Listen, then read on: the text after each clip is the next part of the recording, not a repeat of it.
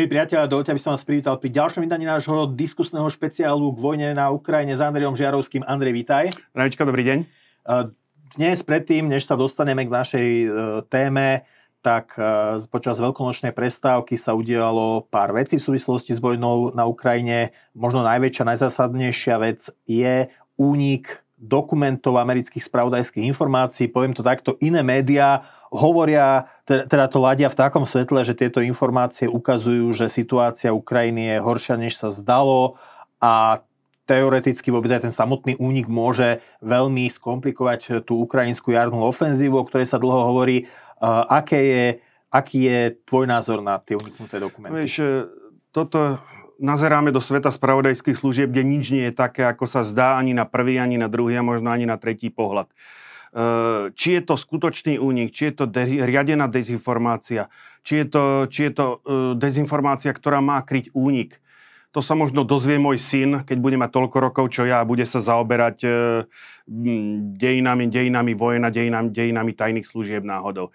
Neviem, z týchto informácií, ktoré uniklo, to sú všetko len dohady. Dneska nevieme povedať, ako nevieme určiť, či to je skutočné niečo reálne hmatateľné, alebo či je to len dym, ktorý my vidíme a ten skutočný dej sa deje za, za tým dymom. Nazvime to proruské médiá, hovoria, že tie dokumenty odhalujú problémy ukrajinskej armády, ale ako to ja čítam, tak ako, akože, že, že čo, aké problémy, že chce, však nikto netvrdí, že ukrajinská armáda je v bezpochybnom stave a ne, nemá žiadne problémy. Problémy majú Ukrajinci, problémy majú Rusi a celá tá vojna je teraz o tom, že kto skôr sa zloží z tých problémov, nie? Tak je to o tom, čo som hovoril, že vojnu, vojny vyhrávajú tí, ktorí robia menej chýb. Mhm. No, na druhej strane je potom mm, ďalšie také pravidlo, že keď si slabý, chci vyzerať silno a keď si silný, chci vyzerať slabo. Vyzerať slabo. Takže, a zase sme pri tom, sú to, e, koľk, aké percento tých informácií je relevantné, koľko boje skutočne, koľko bolo pozmenené, koľko je dezinformácia. Že e, správna dezinformácia sa musí tváriť ako únik, tak to by som povedal. E, argumentácia, že dokumenty obsahujú aj reálne, relevantné informácie. No samozrejme, že musia, pretože hovorím, keď tá dezinformácia musí obsahovať overiteľné fakty, ktoré vie, o ktorom vieme, že ten protivník ich vie, musí obsahovať určité fakty, ktoré sú pre toho protivníka nové, ale, ktoré, ale ich správno si vie overiť. A potom niekde tam medzi riadkami môže byť vpašovaná tá dezinformácia. To je, to je veda, to je, to je celý systém, ako vpraviť domysle protivníkovi myšlienku, ktorá ho zvedie na, cest, na ceste. To sa nedá vybaviť jedným uniknutým dokumentom alebo sadou uniknutých dokumentov. Keď sa, roz, keď sa občas hovorí, že môže to byť aj cielené nevypustené dokumentov, ktoré sú zmetočné, mne stále beží porozumieť ten príklad z druhej svetovej vojny, kde Briti aby e, zmiatli Nemcov ohľadne miesta vylodenia v Normandii, tak e, tam našli nejakého v londýnskej nemocnici áno, áno. pacienta, ktorý tam zomrel na tuberu alebo niečo podobné, obliekli ho do vojenskej uniformy a ponorka jeho telo aj s údajne tajnými dokumentami o mieste invázie uh, niekde uh, na Pyrenejskom poloostrove vyvrhla na, na, na Operácia, operácia Minsmith. No a čiže môže aj takéto niečo byť, že? Ho, hovorím, môj syn možno keď bude mať tie roky, čo ja, tak sa dozvie, o čo, čo vlastne sa tu stalo. Pokiaľ ide o ten vývoj, mm-hmm. inak hovoríme stále, tento, m, mm, túto reláciu natáčame s pár-dňovým e, teda predstihom, než bude uvedená, takže kvôli e, našim aj časovým povinnostiam a iným mm-hmm. povinnostiam, ktoré máš aj ty a ja. To znamená, že ešte kým to uvedieme, tak môže sa spustiť ukrajinská ofenzíva.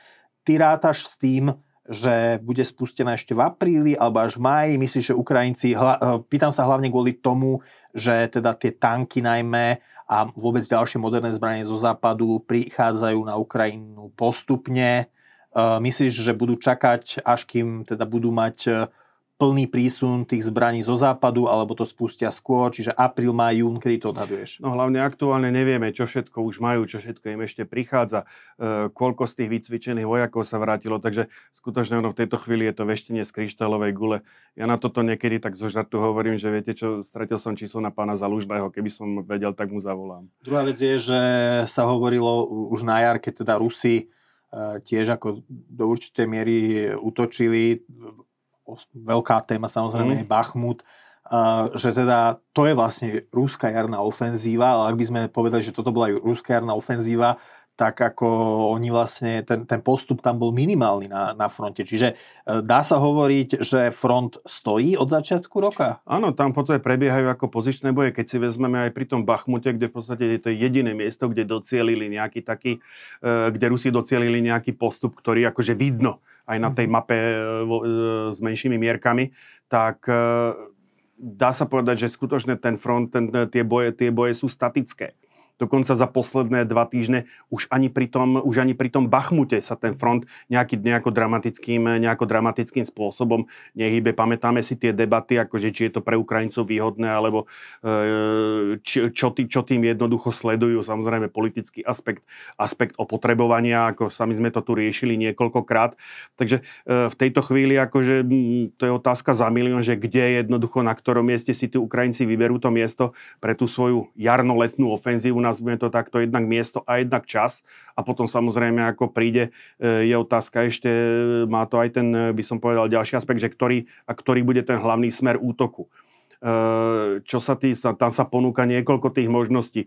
Či už je to v podstate e, pri, útok v strede tej línie, čímž by roz, tej frontovej línie fakticky smerom na Mariupol, to je, dá sa povedať, také najúžšie miesto, e, kde sa tá, ten front približuje, približuje k moru, čiže by e, rozdelili to územie, na, e, ktorého kontrolujú Rusy fakticky na dve polovice. Dostali by sa Gazovskému moru. Dostali, dostali by sa Gazovskému moru variáciou na, na, túto, na tento útok, alebo na túto možnosť je potom útok priamo južným smerom po smere Záporožie, Perekopská šia obidva tieto, obidva tieto útoky, hovorím, majú tú výhodu, že tá taktická hĺbka tej obrany ruskej je pomerne úzka, je nejakých 70-120 km. Na druhej strane na druhej, sú aj dobre zakopané. Na, na druhej strane je to, je to, je to opevnené, na, ale zase na tretej strane uh, je to pomerne rovinaté územie, ktoré svedčí práve ako útokom väčších mechanizovaných zväzkov. Ukrajinci už niekoľkokrát dokázali jednoducho, že vedia pomerne tvorivo pristúpiť, ako uh, keď ide o to prekonávanie, prekonávanie tej protivníkovej obrany a hľadanie tých slabých miest.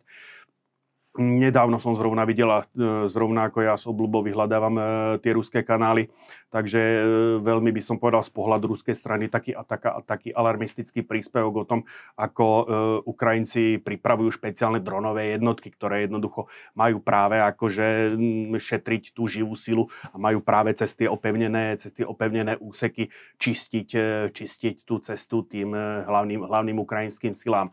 No ďalšia možnosť by som povedal, ktorá sa ponúka je útok eh, na Donbass, priamo by som povedal, mm. akože eh, do srdca ako tých vzbureneckých republik kde sa očakáva, že tie jednotky, akože, ktoré, ktoré sú zložené najmä z jednotiek, ako, ktoré, ktorým vládne, ako ktorým vládnu Donecká a Luhanská republika, že jednak aj majú problém už s motiváciou morálkou, sú aj horšie vyzbrojené ako tie originál pravidelné ruské jednotky. Takže tých možností, tých možností je tam niekoľko, ponúka sa, sa takisto možno, že jednoducho, že zase odhryznú niečo z tej severnej, z, tej, z, toho, z, tej severnej, z toho severného úseku boiska, kde už dá sa povedať dvakrát uspeli pri e, Limane a dá pri Char, pod Charkovom a potom e, neskôr pri. Takže v tej, v tej tlači alebo v tých médiách sa rozobajú rôzne tieto útoky, rôzne, rôzne možné smery majú svoje klady, svoje zápory. Samozrejme, ja som začal s tým všetci najpravdepodobnejší, takto ten najpravdepodobnejší to, to, to, to miesto toho útoku skutočne ako vychádza, že to zrejme sa odohrá niekde na to, medzi tým záporožím, medzi, medzi tým záporožím a, a tým dnešným Bachmutom e, smerom k tomu azovskému pobrežiu na jedné, pretože dalo by im to tú viedu, že by skutočne rozdelili e, to Rusmi ovládané územie na dve polovice a prerušili by pozemné spojenie, fakticky prerušili by pozemné spojenie s tým Krímom, do značnej miery zostal by už len ten most, ktorý je sám o sebe poškodený. Na druhej strane e, by tam vznikol možno šia, možno koridor, otázka do akej šírky by sa im podarilo roztlačiť tie ruské pozície, e, ktoré by bolo veľmi zraniteľné, akože z bočných útokov e, minimálne by ostala veľká možnosť pre Rusov prisúvať, prisúvať posily priamo z ruského územia, aj keď samozrejme je otázka, do akej miery Rusi ešte sú schopní pri, vy, vyťahovať, by som povedal, zo skladov a prisúvať tie strategické rezervy, pretože práve pochybnosti e, vnáša tá e, zimná ofenzíva Ruska, ktorá ujazla v tých pozičných bodoch medzi Audívkou a Bachmutom. Takže hovorím, tu je veľa možností, ako analytici, analytici komentátori sa pred, predháňajú v, by som povedal, v predpovediach. Niekto, niekto z nich pravdu určite bude mať, ale ako to bude v skutočnosti, to, to vie skutočne v tejto chvíli naozaj niekto z trojuholníka Zelenský, Sírsky, Zalužný. Uh, takže môžeme ísť asi k dnešnej téme. Asi to áno. ruské krížniky pri, pri, pri teda výročí potopenia krížnika Moskva. Moskva, ku ktorému sme mali aj teda veľmi sledované, ostro sledované video. Um, je to zaujímavá téma vôbec, že, že krížniky patria, by sme dnes už povedali, že sú tak trochu anachronizmom, že patria do období bitevných lodí, teda medzi 19. storočím až do druhej svetovej vojny. Ako tomu ja rozumiem, ako teda taký laický záujemca o námornú vojnu, tak e, v 19. a v prvej polovici 20. storočia, proste až do druhej svetovej vojny, námorníctvo sa pretekali v tom, kto postaví väčšiu bitevnú loď a namontuje na ňu e, kanóny s väčším kalibrom, mm. ale potom s rozvojom námorného letectva mali sme potopenie Bismarcka, ktorému kormidlo zablokoval, zablokovalo torpédo zhodené z lietadla, mali sme potopenie uh, bitevnej lode Prince of Wales pri Malajzii, no. Japoncami na začiatku teda krátko po, po útoku na Pearl Harbor a na, na, samozrejme do tretice mali sme poslednú samovražednú misiu e, lode Yamato, najväčšej japonskej lode, ktorú potopili čisto vlastne lietadla. Uh, alebo aspoň myslím, že tam ani neboli uh, nejaké bitevné lode, že čisto bolo asi lietadlami Čiste, to bolo čiste akcie. No, čiže ako keby potom mm. po druhej svetovej vojne ako keby, že skončila tá éra bitevných lodí, najväčšími loďmi loďami sa naopak stali lietadlové lode, lebo tie sa nedajú zmenšiť, keďže potrebujú veľkú zletovú palubu. No a potom bitevné lode a krížniky skoro vymizli, až na pár výnimiek tak e, v americkom ako aj v sovietskom námorníctve. A gro hladinového lodstva dnes tvoria sprievodné lode, torpédoborce, e, fregaty, korvety, teda lode, ktoré majú za úlohu chrániť e, lietadlové lode, či už proti vzdušným útočníkom alebo proti ponorkám. Čiže tak tomu rozumiem tomu vývoju ja. Kde v tomto všetkom, ako najskôr sa ťa spýtam, či teda to vidím správne a druhá vec, že kde v tomto, v tomto vývoji námorníctiev ešte teda majú uh, priestor veľké hladinové byte, bojové lode typu krížniky. No, čiastočne áno, ale ono to má trošku aj iné, iné aspekty. Uh, lodstva vždycky, ako keď trošku sa teraz budem musieť oprieť o anglickú terminológiu, lebo my ako vnútrozemský národ Ehm, nie celkom o tých lodiach, ako má, má, máme všetko tak terminologicky usporiadané, čo máme, máme inkorporované z iných jazykov, tak e, vojnové loďstva ako rozlišujú zase dve hlavné kategórie lodí, keď to poviem tak capital ships. Mm. To mhm. sú tie hlavné bojové lode, ktoré boli do druhej svetovej vojny, to boli hlavne bitevné lode mm. a bitevné krížniky. E, do, e, po druhej svetovej vojne, ako sa ním stali, ako si správne povedal, sa to stali lietadlové lode a strategické ponorky nesúce balistické rakety. Mm. A potom ten zbytok, ako v podstate to sú lode, ktoré, ktoré sú zamerané na podpornú činnosť. Keď ideme až do sveta plachiet, tak ako predchodcami tých bitevných boli, lodí boli radové lode a predchodcami dnešných, by som povedal, krížnikov a tak ďalej, boli, e, boli fregaty. Mm. No a e, tá klasifikácia, ktorá vychádza lietadlová loď, bitevná loď, e, keď, pochádza, keď idem teraz od veľkosti, od, od najväčšieho k najmenšiemu lietadlová loď, bitevná loď, e, bitevné krížniky, ťažké krížniky, ľahké krížniky, veľké torpédoborce, torpédoborce, torpédovky, torpédové člny. Mm-hmm. E, vynechal som fregaty a korvety, ktoré sú... ešte také mínolovky. Áno, ne? vynechal som fregat, fregaty a korvety, ktoré sú akože zase e, po tom 18. 19. storočí sa zase vrátili do námornej terminológie na konci druhej svetovej vojny ako špecializované protiponorkové, e, protiponorkové plavidlá veľkosťou pod torpédoborcami.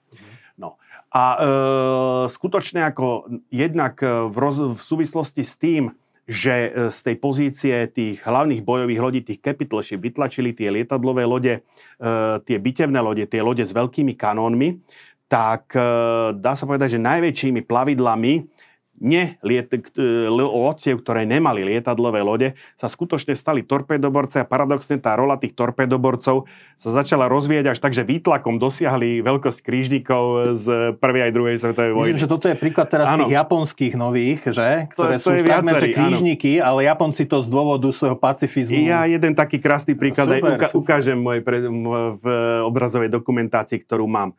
Takže e, druhým aspektom, ktorý spôsobil jednoducho by som povedal, že tie, že tie, loďstva, že tie loďstva sa zmenili, to bola práve prítomnosť jadrovej zbrane, ktorá v podstate e, sila jadrového výbuchu urobila, dá sa povedať, zbytočnou vše, a e, použitie kombinácia jadrovej zbrane z raket, alebo hrozba použitia jadrovej zbrane posadenej ako na raketu, jednoducho urobila, by som povedal, ten ťažký pancier tých bitevných lodí, ako ich poznáme z prvej a druhej svetovej vojny, urobila fakticky zbytočným a to bol ďalší ten aspekt, prečo došlo k rozvoju tej, tých, tých torpedoborcov, respektíve fregát a lodstiev, ktoré majú e, členité pobrežie, ktoré spoliehajú najmä, by som povedal, na také tie lodstva, ktoré majú e, úlohu e, zabezpečať tú pobrežnú ochranu, tak aj korvety a potom akože menšie raketové člny tam veľmi zahviezdili ako Izraelci počas e, Jom Kipurskej vojny. E, tiež o tom budeme ešte hovoriť, lebo ten ich podiel je v tomto smere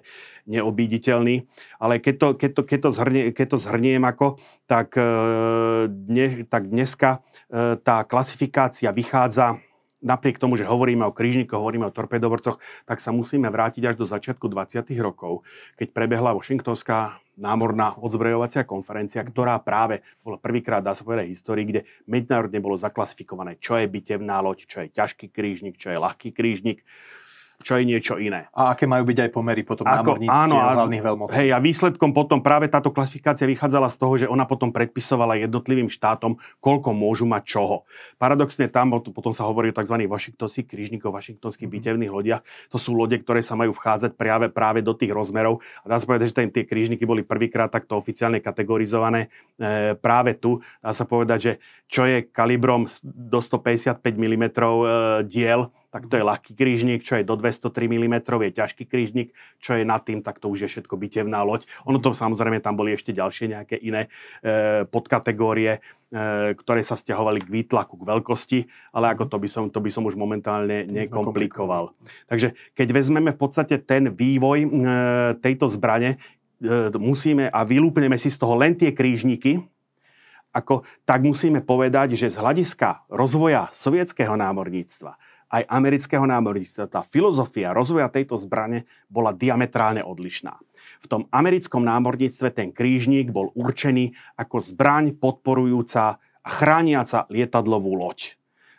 Okolo, v, je amer, americká námorná doktrína, v strede je lietadlová loď, mm-hmm. okolo nie je operačný zväz, task force, mm-hmm úkolové uskupenie, taký slovenskejší názov ma nenapadá v tejto chvíli.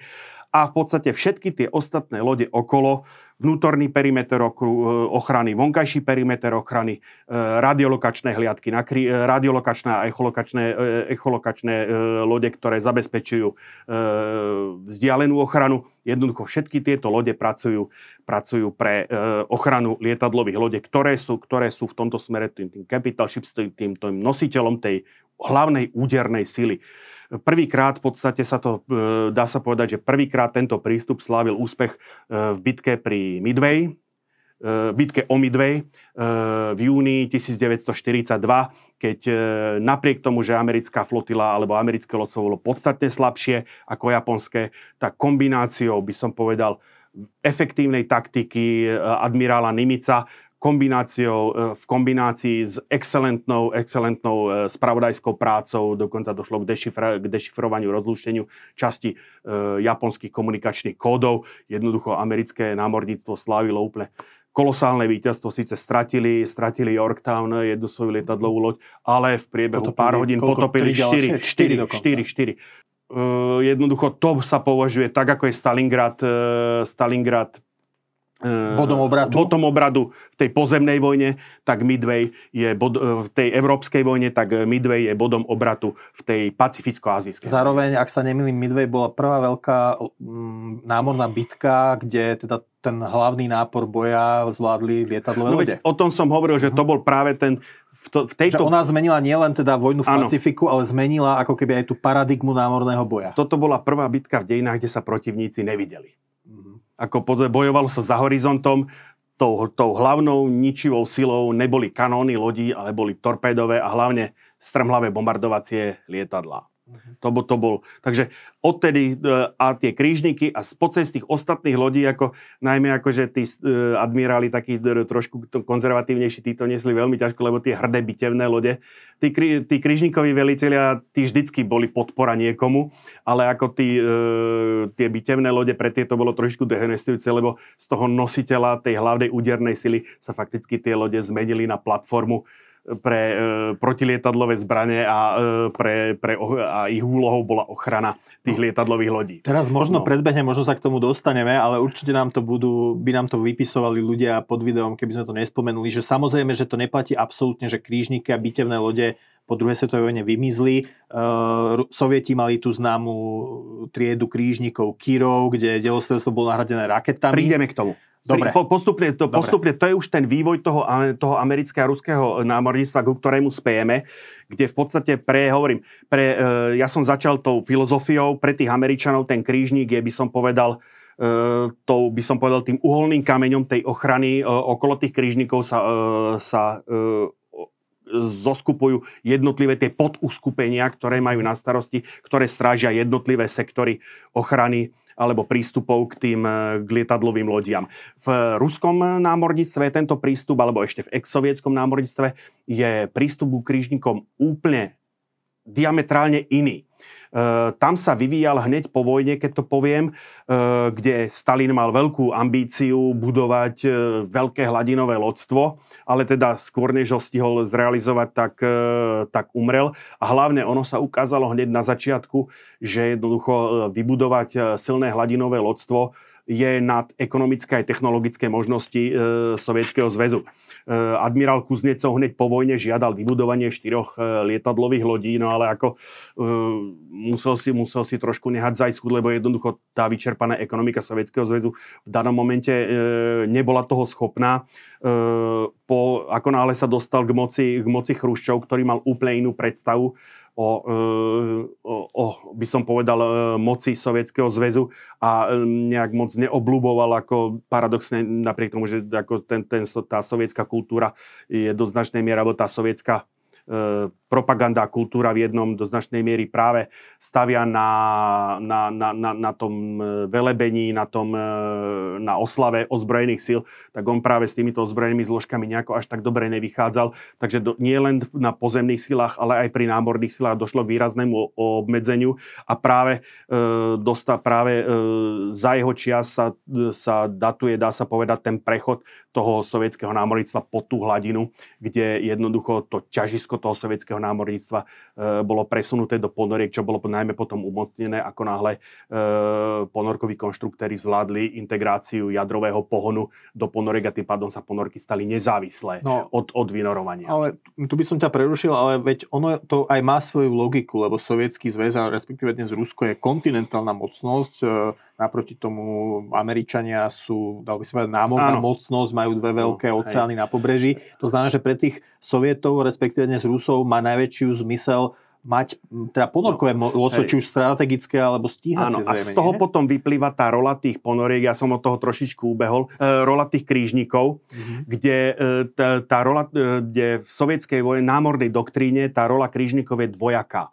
Jednak majú to byť úderné lode, ktoré ničia americké zväzy lietadlových lodí. To je jedna kategória krížnikov. Mimochodom k ním práve patrila potopená Moskva. A potom iná kategória lodí, to sú krížniky, ono sa, sa im hovorí, Rusi aj majú takú špeciálnu terminológiu, oni sa tým, týmto e, výrazom torpedoborec, fregata, korveta, oni sa tomu snažia vyhýbať práve preto, že e, celým, e, by som povedal, tým, tým dej, tou dejovou históriou e, výstavby sovie, aj starého imperiálneho ruského námorníctva, aj sovietského námorníctva, vidno ešte do zvuky toho aj dnes, sa vždycky snažili nejakú tú kvalitatívnu, tú kvalitatívnu prevahu, či už predtým Royal Navy, neskôr amerického námorníctva, vždycky nejakým spôsobom nájsť e, nejakú niekde niekde medzierku a stavali lode, ktoré nie celkom alebo úplne zámerne sa snažili stavať lode, ktoré nie celkom zapadali do tých bežných schém, takže e, Rusi používajú také výrazy ako strážna loď, čož totálne metie keď to poviem, je to fakticky fregata. E, malá protiponorková loď, veľká protiponorková loď a, a tak ďalej. Oni v podstate, ono sa to vždycky dá spárovať s niečím, že protiponorková korveta, protiponorková fregata a tak ďalej. E, potom ešte to majú malé raketové, veľké raketové lode. Ale akože Rusi sa sámer snažia ako jednoducho tou terminológiou tak miasť trošku jasne. akože No a tým chcem povedať, tá ruská, ruská námorná e, doktrína, čo sa týka v tej kategórii krížnikov, ktoré skutočne sa vyprofilovali, do, dá sa povedať, do, do kategórie najmä po, zmiznu, po tom, čo zmizli bitevné lode, alebo e, však prežívala v podstate už len e, e, trojica bitevných lodí triedy Missouri. Ktorú vlastne reaktivovala v 80 rokoch. A ktorá, ktoré, nefungovali, ktoré fungovali ako aj vo vietnamskej vojne, fakticky fungovali ako palebná podpora e, činnosti akože amerických jednotiek na zemi. Tu spomeniem známy akčný film Prepadnutie z Pacifik, v Pacifiku so Stevenom Seagalom, ktorý sa odohral práve na palube bitevnej lode Missouri Áno, v 80. respektíve 90. rokoch. No, takže e, túto jednoducho ako e, tie sovietské, tie sovietské krížniky, hovorí, mali túto dvojakú úlohu, jednak viesť ten útok e, to útok proti tým lietadlovým lodiam a potom za ďalšie, ako dá druhá kategória tých krížnikov, e, bola, mala za úlohu kryť a chrániť ponorky, tie, tie raketové ponorky. E, sovietské námornictvo prišlo s doktrínou tzv. bastionov. To znamená opevnených, chránených území v Barencovom mori, v Uchodskom mori, v blízkosti základní e, severomorského lodstva a v blízkosti základní Tichomorského lodstva, kde sa pohybovali práve tieto e, strategické raketové ponorky, kde sa jakž tak cítili bezpečné a práve tam ich mali tieto raketové krížniky, one samozrejme boli aj e, protiponorkové krížniky, krížniky, oni boli aj protiponorkové torpedoborce samozrejme, ale tým sa dneska nevenujeme, e, mali práve zabezpečiť, ako, že sa tieto ponorky že tieto ponorky boli relatívne v bezpečí a boli pripravené odpáliť svoje rakety, e, keď to, jedno, keď to jednoducho bude potrebné.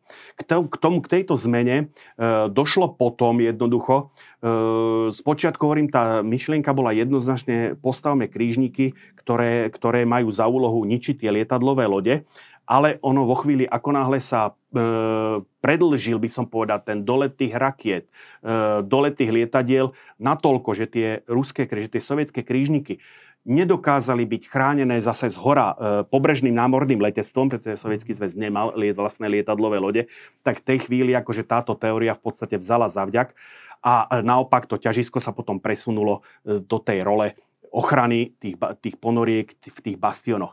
Na to zase Američania reagovali takouto teóriou alebo tý, tý, tým e, bojovým, by som povedal, bojovou doktrínou A2, A, A2AD, to je anti, anti uh, anti-access area denial. To znamená uh, zabránenie vstupu do chráneného, do, do chráneného, do chránenej oblast, oblasti. Práve to je v podstate v tom ponímaní e, tých Rusov, to boli tie tzv. tzv. bastiony. No ale teraz, keď vezmeme ten historický vývoj. Ten vývoj začal klasicky, ako zdanlivo e, na, na, tom, na, prvom, na tom prvom obrázku, ktorý tu mám, sú klasické delové krížníky, ktoré sa stávali buď pred druhou svetovou vojnou, alebo na konci. Vľavo máme projekt 58, tzv. trieda Kirov pre tých, ktorí... Počkať, že to bola trieda Kirov predtým, než prišiel to je, ten známy áno, knižný Kirov? To je, áno. to je iný Kirov. Dobre. To je iný Kirov. Uh, trieda 26. A čo sa týka, projekt 26. A čo sa týka len tak zaujímavé konštrukcie, v tých 30 rokoch Sovietský zväz bol veľmi za dobre s Mussoliniho Talianskom paradoxne. Takže aj na tomto krížniku, kto sa zaoberá trošičku akože dejinami e, námorných zbraní, námorného zbrojenia, tak vidí najmä na tých vežiach, aj na tej architektúre e, trupu a nadstavie vidí jednoznačne ruku talianských inžinierov. Mm-hmm. Takže najznámejším prípad je to líder. Líder je, e, to je ako veľký torpedoborec. Torpedoborec, ktorý je určený e, k vlajkovým úlohom e, Taškent mm-hmm. prezývaný tiež tzv. modrý krížnik kvôli svojmu špeciálnemu zafarbeniu. To je taký najznámejší produkt tejto taliansko-sovietskej spolupráce, ale hovorím aj tieto krížniky triedy Kirov, na nich jednoznačne vidno práve tie stopy, e, tie e, veže tými kanónmi. Talianského dizajnu. Áno, talianského dizajnu, nazvieme ho tak. Potom e, tu je ešte, jak som, hovoril, jak som povedal, že Rusi sa vždycky snažili tak niečo mimo. E, ľahký kryžník 155 mm, ťažký kryžník 203 mm kanón, no tak tieto kryžníky mali kanóny 180 mm. Hmm. Takže ako, či už to plamilo z toho, že v danom momente tie 203 mm kanóny nemali, ale veľkosťou je to skôr ako e, ťažký kryžník, nič menej ako kali, e, kalibrom alebo výzbrojov, je to skôr taký prerastený ľahký kryžník. Hmm. Nasledovala potom e, trieda, na, nasledovala potom trieda Čapájev, to sú e, modely e, projekty 68, respektíve Sverdlov 68K. A to sú klasické konvenčné, konvenčné krížniky, ktoré e, jednoducho by našli, by som povedal, uplatnenie v ktoromkoľvek e, lodstve tej doby. To hovoríme u ktorej dobe? To hovoríme doby koniec 40 e, koniec 40 začiatok 50 Čiže už po druhej svetovej vojne. Áno, po druhej svetovej vojne. Práve to je ten pozostatok toho Stalinovho programu, tej veľkej výstavby hladinového, konvenčného hladinového A odstava. počas samotnej druhej svetovej vojny sovietská stavba lodí neprišla s ničím prevratným, no, tak mimoriadným, tak ono, ako to bolo v prípade iných druhov zbraní? Ono hlavne akože, keď si vezmeš geografiu Sovietskeho zväzu, Uh, ono v podstate... Vraciame sa zase k tomu, že námorné zbrojenie, je... áno, námorné zbrojenie máš štyri oddelené, no po ruskému hovoria teatr bojevých dejství, akože boiská. Uh-huh. To znamená, máš uh, Severné more, Baltské more, Čier, Čierne more a Tichý oceán. Uh-huh. Jednoducho, tieto tie flotily medzi sebou sú tak ďaleko od seba jednoducho, že nevedia spolupracovať. A keď si vezmeš Baltské a Čierne more, jednoducho tie hlavné základne, či už vezmeme Kronštát alebo či vezmeme Sevastopol, sa ocitli priamo ako v centre, v centre bojových udalostí. Sevastopol bol dokonca jeden čas okupovaný mhm. v Nikolajeve, kde, sú, kde boli hlavné lodenice Uh, takisto akože toto, toto územie bolo takisto jeden čas, jeden čas okupované. Takže čo zostalo, bolo Severné lostvo, kde ale nebola prakticky v tom čase, alebo bola veľmi minimálna infraštruktúra a podobná situácia bola na uh, ďalekom východe, to znamená hlavné prístavy Vladivostok a Petropavlovsk Kamčatsky, alebo základne, Vladivostok má ešte ten problém, že zamrza. Mhm. Takže respektíve okrem, to bol, to bol práve jedna z tých paradigiem potom sovietskej politiky získať, získať prístav, získať prístav, ktorý nezamrzá a na to konto, keď Vietnam prešiel na stranu socialistického tábora, dostali tam tak dostali, dostali základňu Kamran mm. po Američanoch. No, a potom to ešte Sovieti riešili, to je odbičkali, riešili to tak, že teda to Hej. zamrzanie prístavov riešili tak, že po druhej svetovej vojne stavali vladoborce veľké. No to, je, to, je, to, je, to by bolo na, sam, na, na samostatnú a tému. Dáme, dobre. Hej, takže Takže jednoducho toto, e, za, začalo sa to, dá, dá, dá sa povedať konvenčne, teraz hovorím, nebudem, ne, neriešim aspekty výstavby ponoriek a tak ďalej, dneska sa skutočne sústredíme Dobre. zase len na tie krížniky, ale potom prišiel muž, ktorý jednoducho povedal, že to bude všetko inak práve. Admirál, Admirál Gorškov. Sergej Gorškov, jednoducho otec e, moderného sovietského aj ruského námorníctva, sú po ňom pomenúvané lode, ako je to, dá sa povedať, skutočne osobnosť, ktorá ako vybudovala to sovietské námorníctvo z ničoho, pretože po tej druhej svetovej vojne, už do tej druhej svetovej vojny skutočne to sovietské námorníctvo vstupovalo so starými bitevnými loďami, ktoré panovali, pa, pamätali ešte cárske námorníctvo, len boli nejakým spôsobom modernizované. To boli ešte staré drenauty triedy Gangut, Imperatica Maria len boli premenované, podostávali, podostávali hrdé mená ako Marat, Parížská komúna, podobne ako aby to bolo súviselo s tou komunistickou ideológiou, boli prestávané, akože e, boli upravené, bo, ich trupy boli upravené, e, aby, troš, aby predsa len zodpovedali tým po, trošku tým moderným požiadavkám, ale tá základná výzbroj 4, 4, 4 veže po 3 kanóny, to je 4 x 12 kanónov, 305 mm, na tom sa jednoducho nič nezmenilo. Čo čo už bolo v danej dobe ako skutočne zúfalo málo a zúfalo nedostatočné. Mimochodom, keď si pozriem tie pliešky na, na ľavom aj na ľavej aj pravej strane, tak tomuto sa hovorí vysoko dekorovaný sovietský dôstojník. Tak z námorných dôstojníkov admirál Gorško boli jednoznačne ako najvýznamenávanejší. Stačí povedať, bol menovaný, on bol vysokú pozíciu ešte za Stalina, bol v pozícii za Chruščova a potiahol to až za Brežneva. Takže ako mm. dá sa povedať, e, generálni tajomníci sa menili, Gorškov zostával. Každý mu pripol nejaký priešok. A no, svojím spôsobom. Takže e, jeho predchodcom boli, už som spomínal, admirál Kuznecov, to, kto je e, Ameri- e, americký, sovietský, sovietský admirál, ktorý previedol lodstvo cez, tu, cez e, druhú, druhú svetovú vojnu. Po ňom je pomenovaná teraz veľmi pom- kazivá lietadlová, lietadlová, lietadlová loď. Ako, takže oni, e, Rusi po ukončení, po, po páde Sovietskeho zväzu prešli práve tým, že e, snahe pripomínať si tú slávnejšiu alebo tie slávnejšie aspekty aspekty histórie, tak e, začali pomenúvať tie svoje lode práve po tých jednotlivých admiráloch a e, po dlhej dobe došlo aj na tých cárskych admirálov, ako v Černomori máme e, fregatu admirál, admirál Makarov, admirál Esen, to sú všetko admiráli e, z, prvej, z rusko-japonskej prvý a druhý z prvej svetovej vojny. Takže e, a došlo k tomu e, môj obľúbený, moje obľúbený krížniky, krížniky triedy, triedy Grozný. Toto, toto bola práve tá prvá sovietská kategória tých raketových krížnikov. Všimni si tie dve veľké odpalovacie, štvornásobné odpalovacie zariadenie tu, druhé, druhé na korme, čiže, čiže 8 rakiet. Dielové veže nahradili raketom? Áno, plus e, protilietadlové, protilietadlové systémy, to je myslím systém Storm. Eh, čo sa týka práve, musíme sa zastaviť pri týchto velikánskych raketách, lebo keď prídeme k americkým križníkom, zistíš, že na amerických palubách jednoducho niečo takého to nenájdeš. Uh-huh. Je to práve dané tým, že tieto križníky Grozny boli postavené, postavené podľa tej prvej originálnej myšlienky jednoducho napadať tie zväzy amerických, amerických lietadlových lodí pri ich pokuse priblížiť sa, priblížiť sa k sovietskému pobrežiu, pretože, a možno to treba povedať, pokiaľ na Zemi bola e, stratégia NATO, americké amerických ozbrojených síl vyslovene defenzívna, bavili sme sa to pri tých tankoch, tak naopak na mori bola tá americká stratégia vyslovene ofenzívna. Mm-hmm.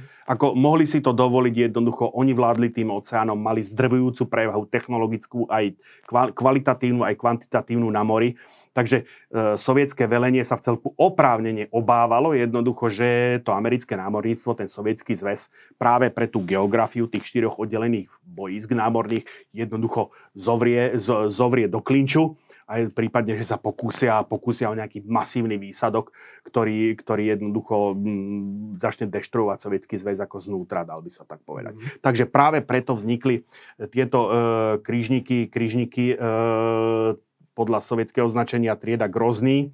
To je projekt, myslím, že 58. A čo sa týka, čo sa týka tej výzbroje, ja už som to povedal, to sú práve tie rakety P5, ktoré prvýkrát zahviezdili pri, pred Eilatom, pred egyptským pobrežím, kde potopili egyptské raketové člny dodané ale sovietským zväzom, to člny OSA, potopili izraelský torpedoborec Eilat. Mm-hmm. A fakticky potopili ho, ako vypálili 4 rakety, z toho jedna netrafila len preto, lebo ten Eilat už bol pod vodou v danom momente. Počkaj, Takže, ale to bolo, to boli, kto to vystrelil? Egyptiania. Egyptiania so, Sovie, Egyptiania so sovietmi dodaných raketových člnov.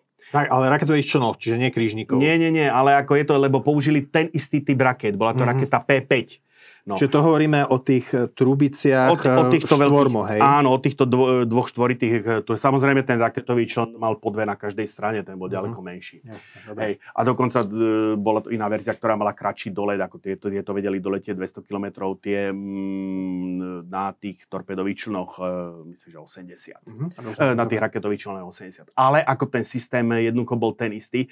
Čo ale e, okamžite ako Izraelci zistili, alebo teda keď sa prebrali z toho šoku, že prišli o svoju najväčšiu loď, bolo, že e, dokázali pomerne rýchlo dekodovať navádzací systém.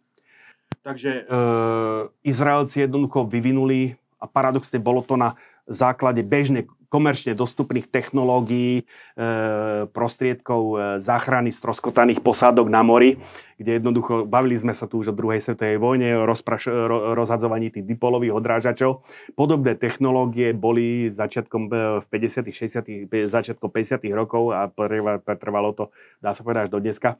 E, boli nimi vybavené záchranné člny alebo záchranné prostriedky obyčajných civilných lodí, kde jednoducho vo chvíli, keď potreboval e, ten stroskotanec, ten čln zväčšiť svoj radiolokačný obraz, ako vystrelili, tak, tak to, to akože pôsobí jak, jak, e, ako hm, keď sa strieľajú konfety na, mm. na oslavách, tak vystrelili tieto dipolové odrážače, ktoré jednoducho ako zväčšili radiolokačný obraz a jednoducho aj ten obyčajný člen, ten operátor toho radaru na tej veľkej lodi zrazu videl, aha, tam niečo je.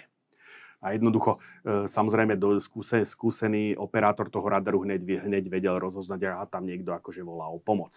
No a tejto technolo- túto technológiu využili práve Izraelci na e, zmetenie navádzacích systémov, e, to bolo navádzané rádiopovelovo, na, na zmetenie týchto systémov RP, e, rakiet P5. Takže keď počas Jonkipurskej vojny došlo izraelských a e, arabských, egyptských a sírských raketových člnov, hovorím o bitkách pri Baltime a Damiete, e, Baltime a Latáky, tak e, jednoducho Izraelci zmi, vyslovene zmietli z hladiny e, arabské, e, izraelské člny zmietli z hladiny ako arabské, arabské loďstvo bez vlastnej straty. Mm-hmm. Tam dokon, dokonca išlo, dokonca išlo e, do toho, že Uh, ani jedna z tých rakiet uh, týchto RP, tých P5 nebola schopná doletieť, uh, nie že trafiť, ale ani len doletieť do blízkosti, do blízkosti izraelských členov. Ten, ten systém rušenia bol taký natoľko efektívny. Mhm. No a na to konto jednoducho, samozrejme, vývoj pokračoval ďalej, takže máme 14 jednotiek nie, 4 jednotky e, typu Grozný, pretože bolo, malo by byť postavených viacej. Ale 4 jedno, keď hovoríš 4 jednotky, jednotky, že 4 kusy lodí. 4 lode, áno, 4 lode. E, ktoré boli postavené. No ale na to konto jednoducho, e, samozrejme, e, na, na tie problémy s rušením a tak ďalej, sovietský zväz sa pokúšal reagovať, takže bola, bola uvedená do výzbroje trieda projektu 1134 Berkut, ktorá potom na dlhé roky od fakticky začiatku, od polovice 60.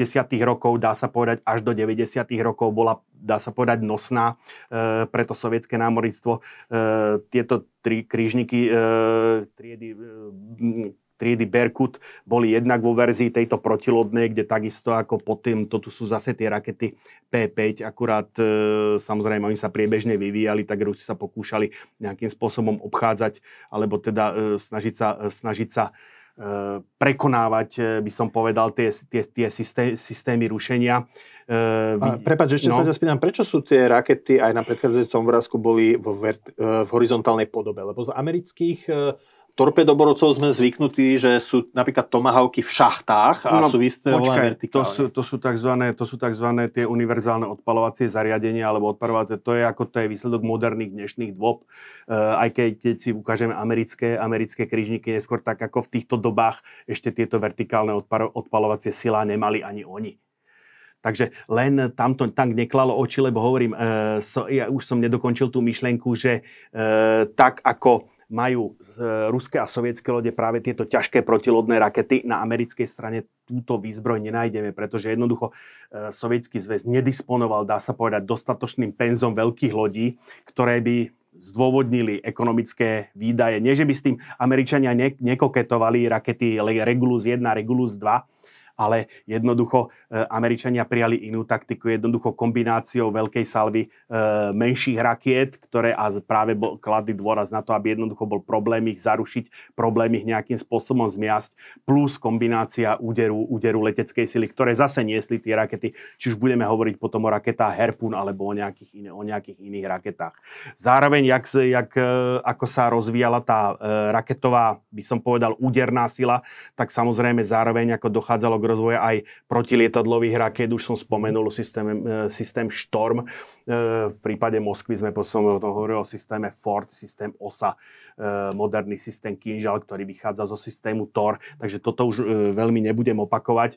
a jednak tých pojmov by bolo možno, možno až priveľa, že by som, že by som zahltil, zahltil ako divákov. Takže zatiaľ jednoducho by som sa obmedzil skutočne tým, že po tých, po tých krížnikoch Grozný prišli jednoducho tieto krížniky triedy Berkut, tej základnej série 1, 1, 3, 4 a zápäti modernizované, modernizované krížniky triedy Berkut A, ktorých obidve, obidvoch týchto sérií boli postavení ako po 4, respektíve e, tieto, tri, tieto, týchto krížnikov už bolo postavených 10 kusov. A tu vidíme, už to nie sú e, pod, pod týmito nadstavbami, to už nie sú protilodné rakety. To už je tá druhá kategória tých krížnikov, ktoré majú slúžiť na ochranu e, tých ponorkových bastionov. To sú raketové torpéda Metel ktoré jednoducho, on letí, e, dosah je cez 80 km, väčšinu tej trajektórie to torpédo letí ako raketa. E, nad hladinou? Nad, nad hladinou, letí nad hladinou ako raketa, dojde na cieľovú oblasť, tam sa oddelí tá bojová, bojová časť, to torpédo na padáku sa znesie do vody, ktoré jednoducho okamžite je vo vode, zapína sa torpédo a, začí, a hľadá si ponorku. Takže toto je ten systém. E, metel, mali to aj Američania, u Američanov, respektíve majú, sa to volá SROC. Takže toto hovorím, e, v, keď niekto bude pátrať e, po, by som povedal, alebo keď sa, ak sa niekto zaujíma o históriu týchto námorných bojov, tak e, kód na, na to dáva svojim, tým svojim krížnikom kódy. Toto je kód Kinda, Kresta, Kresta a Kresta 2. Takže to je jednoducho, to je v zásade ten rozvoj toho jadra tej flotily krížnikov, tak ako tak ako e, sa vyvíjali v tých 60. a tých 70. rokov, keď to e, sovietské námorníctvo práve pod vplyvom e, velenia admirála Gorškova zažilo najväčší, najväčší kvantitatívny rozmach. Dobehom tejto éry boli krížniky triedy, triedy Berkut B v paradoxne v kóde NATO už to, u, u, už to nebol tí, tie Kresta 1, Kresta 2, už to dostal, dostalo meno Kara, ktoré boli zavádzané v 70. rokoch a zase to vidíme, že je to kategória tých protiponorkových krížnikov vybavených e, modernizovanou verziou e, triedy, triedy Metel. A už dochádzame k tým tvojim, k, k tomu veľkému krížniku, Kirov. Ký, krížnik, krížnik Kirov. On, e, je to v podstate projekt 1144 v, v ruskom označení Orlan. Kirov je práve že to kódové označenie NATO. Mm-hmm. Takže išlo v podstate skutočne v danom momente po lietadlových lodiach, išlo o najväčšiu loď, e, naj, najvä, najväčšie lode na svete. Eh, boli poháňané dvomi, dvomi atómovými reaktormi. Dokonca toto boli prvé lode od druhej svetovej vojny, ktoré mali do značnej miery konvenčné pancierovanie, aj keď to pancierovanie sústredilo samozrejme na tú ochranu tých pohonných jednotiek. No a toto, toto, táto loď bola odpoveďou, by som povedal, na ten masívny rozvoj amerických námorných, americkej námornej technológie, eh, a najmä toho spôsobov toho elektronického boja, pretože sovietskí plánovači si vypočítali, že Ehm, na to, aby dokázali potopiť e, americkú lietadlovú loď, vzhľadom k tomu, vzhľadom k rušiacim schopnostiam a protilietadlovej protiraketovej obrane, tak musia odpáliť salvu aspoň 30, e, 30 rakiet. Hmm. Toto už bolo, tieto už boli vybavené e, nadzvukovými raketami, ktoré leteli 2,5 násobkom zvuku. To boli rakety P500, respektíve P700 e, Bazalt. To sú rakety, ktoré už sa ocitli neskôr aj na tých krížnikoch e, Moskva alebo teda triedy Slava, neskôr Moskva. No samozrejme, tento krížnik e, mal výtlak, e, mal výtlak 26 tisíc tón, ak sa nemýlim. Takže, to je... Nie, klamem, E, dobre hovorím, 56, 26 tisíc tón, 23 tisíc tón, uh, cirka 200, da, da, čo cez 200 metrov. A to je zaujímavé, že to je stále, myslím, Hej. že polovičný výtlak oproti Bismarckovi v druhej svetovej vojne. Svojím spôsobom áno. Ja áno, hej, hej, áno. A keď hovoríš o tých rozmeroch, tak mm. na mhm. tej pravej fotografii... Ale je to no. výtlak, ktorý zodpovedá bitevným lodiam v prvej svetovej vojne, tak to by som mm-hmm. to povedal. Dobre, hej. Dobre. No. A vlastne v tej pravej, na tej pravej fotografie hore to vidíme Kirov a bližšie je súčasný to, britský torpedoborec. Triedy, triedy Daring. Mm-hmm. No. Takže tu sa dá porovnať, akože tá veľkosť je ten e, torpedoborec je zhruba polovičného výtlaku proti, mm. proti, proti, tej, proti tej sovietskej lodi.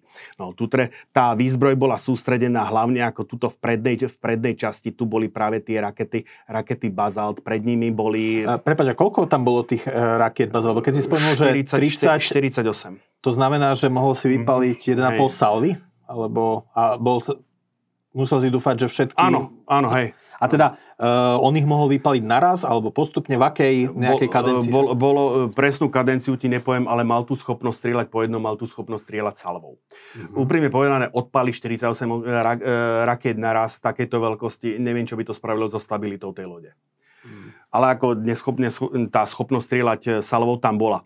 E, tento krížnik bol skutočne veľmi ťažko vyzbrojený. Ak sa pamätáš, pri krížnike pri krížniku Moskva sme hovorili o systéme Ford, mm-hmm. Ford T na konci, eh, čož bol, čo je pro, návalizovaný derivát eh, systému S300 a hovorili sme, že on ich tam mal 8 odpalovacích zariadení, pozada je 64, takže e, tento krížnik mal, dvo, mal dva, dva systémy Ford a dokopy mal 96 rakiet po 48 vpredu a vzadu. E, takže ten, tie systémy zabezpečovali skutočne obran, obranu lode z každého, z každého stranu, z každej strany. To bola práve tá slabina kríždinku Moskva, že mal len jeden jediný systém, ktorý jednoducho bol schopný dívať sa do strany a dozadu, ale nevidel dopredu. Teraz oprav ak sa mýlim, ale tu je, nebol... tu je anténa práve toho predného systému Ford. Ktorý ale je, ten krížnik Kirov nebol sám, oni mali viac ľudí tejto oni bol, Áno, oni boli tri. Tri. Tri boli. Tri. A dneska, dnes už sú všetky hej, mimo služby? Respektíve, takto poviem, oni boli štyri, len ako jeden nebol dostávaný. Mhm. Dnes, dneska je, eh, myslím, že posledný volá sa Peter Veľký, ten by mal byť ešte stále službe. A kde služby? Na Balte či na, na, na Pacifiku? V Severnom locu. Severnom, Severnom, nie, na Balde je toto moc veľké. Uh-huh. Toto je na, na Balde moc veľké.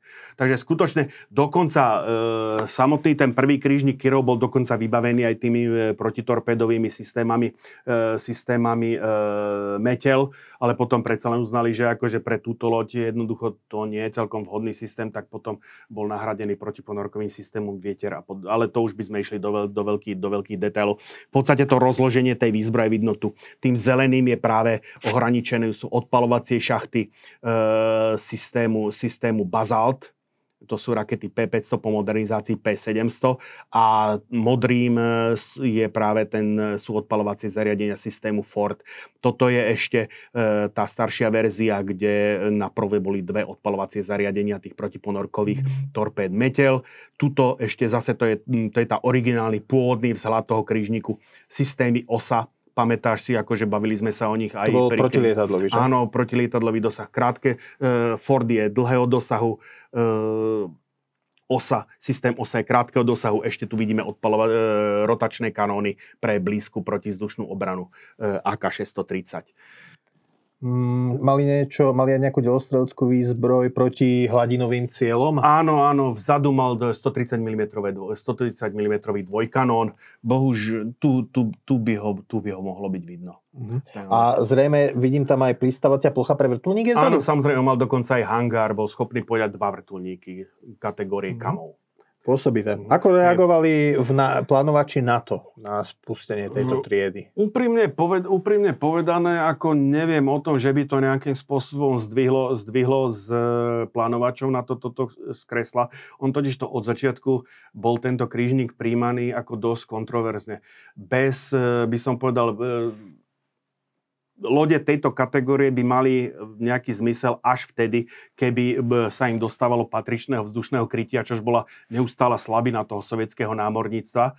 Že nebol, keďže nemali lietadlové lode. Keďže, keďže no, prídeme k tomu, Respektíve, to, áno, prídeme k tomu, no. ako, to, ako to sovieti pochopili, ale toto bola práve tá slabina a pri tej absencii, takže on bol stále odkázaný napriek svojej veľkosti, napriek tomu, že to bolo e, plavidlo e, dimenzované, ako by som povedal, na oceán, e, bol stále pokiaľ by došlo k vojnovému konfliktu, tak pôsobiť pod ochranou, pod ochranou e, diaľkového alebo teda pobrežného námorného, dielo, e, námorného letectva. Táto trieda to je koniec 70. rokov?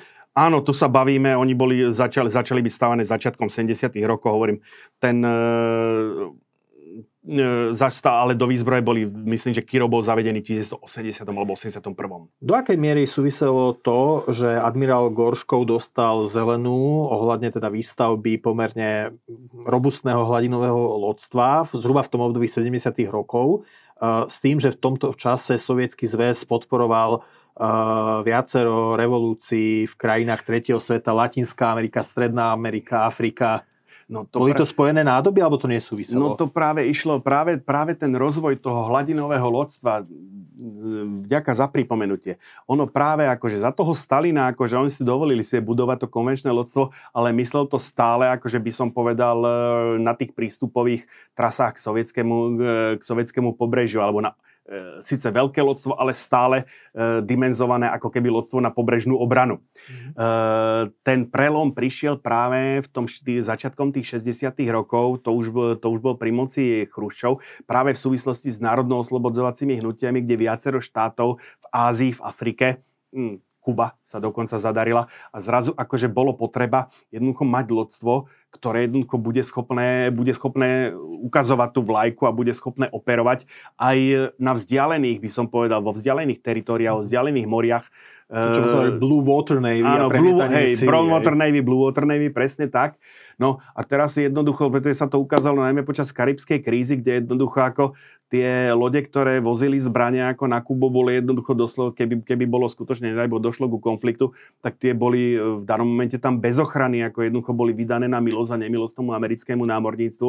že jediné, čo boli v podstate sovietské veledie, bolo schopné poslať im na pomoc alebo na podporu. To boli štyri, štyri aj to konvenčné ponorky, pretože jadrové ponorky, e, stiacie ponorky e, tried, triedy November projektu 627 jednoducho v danom momente boli vyradené z prevádzky kvôli poruchami s chladiacím okruhom ne, ne, nespolahlivosti chladiaci okruh reaktorov, čož vyvolala tá nehoda ponorky K-19 e, trieda Hotel. Tiež známy film. Áno. Takže to je to, čo bolo stvárnené práve s Liamom Neesonom a, a s Harrisonom Fordom. Fordom hej, hej. Áno, no, tam treba to brať z rezervou, tam čo sa dialo na tej palube. Ale tá technická podstata toho problému tam v celku zobrazená, zobrazená je verne už potom samozrejme mhm. tie udalosti a tak ďalej. To, to, to je už autorská no, licencia. My sa dostávame do 80... Inak e, treba ano? povedať, že uh, dôstojník, ktorého hral Liam Neeson, uh-huh. je predobe, aj keď hovorím, nedošlo o tom, neviem o tom, že by tam došlo skuto, skutočne tej vzbure. Uh-huh. Je uh, kapitán, neskôr admirál Archipov, ktorý bol veliteľ počas kubánskej krízy pridelený dôstojníkom štábu na ponorke, ktorá takmer odpálila jadrové torpédo. A práve jemu sa dáva za zásluhu, že on bol ten, ktorý jednoducho kapitánovi v tomto zabránil. Hmm. A teraz vlastne my sme sa dostali e, do 80 rokov a v 80 rokoch už ten sovietský vojenský rozpočet je jednak poholcovaný vojnou v Afganistane, jednak už nestíhajú konkurovať tým Američanom, že s Američanmi krok. Čo sa dialo v sovietskom lodstve e, v 80 rokoch? No, a práve to je to, že toto boli akože obrovské lode, akože pri tom, pri tom, e, ktoré boli vyslovene ako postavené akože po tých sériách, ktorých som hovoril protiponorkových krížnikov, toto bola loď, ktorá mala vyslovene bojovať e, s americkými zväzmi lietadlových lodí, lenže to bola tak drahá loď, že jednoducho aj na ten, by som povedal, nechcem povedať neobmedzený sovietský rozpočet, ale na druhej strane tá chradnúca ekonomika jednoducho nebola schopná potiahnuť E, viacej ako tie tri nedostávaný štvrtý e, krížnik, napriek tomu teda, že bolo, že bolo, že naplánovaných ich bolo, myslím, e, na každú flotilu dva, na každú flotilu tri okrem Čiernomorskej. Mm. Takže jednoducho tuto, to malo byť skutočne ako veľmi veľkolepé. Preto potom na to konto sa prešlo k stavbe,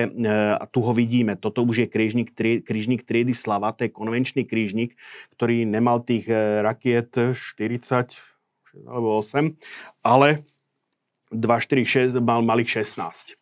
Takže jednoducho, podľa tej teórie, jednoducho každé lodstvo muselo mať minimálne dva takéto krížniky, aby jednoducho bolo schopné, a tu už ich vidíme, tie krížniky, krížniky triedy 1, 1, 6, 4, v kóde Ruska to bol Atlant, v, na kódoch NATO je to Slava, ktoré boli stavané od roku 1982 a prvá bola práve tá Slava, ktorá bola neskôr premenovaná na Moskvu. To je prosím pekne tento krížnik, tuto, tu je maršal Ustinov mm-hmm. e, hore.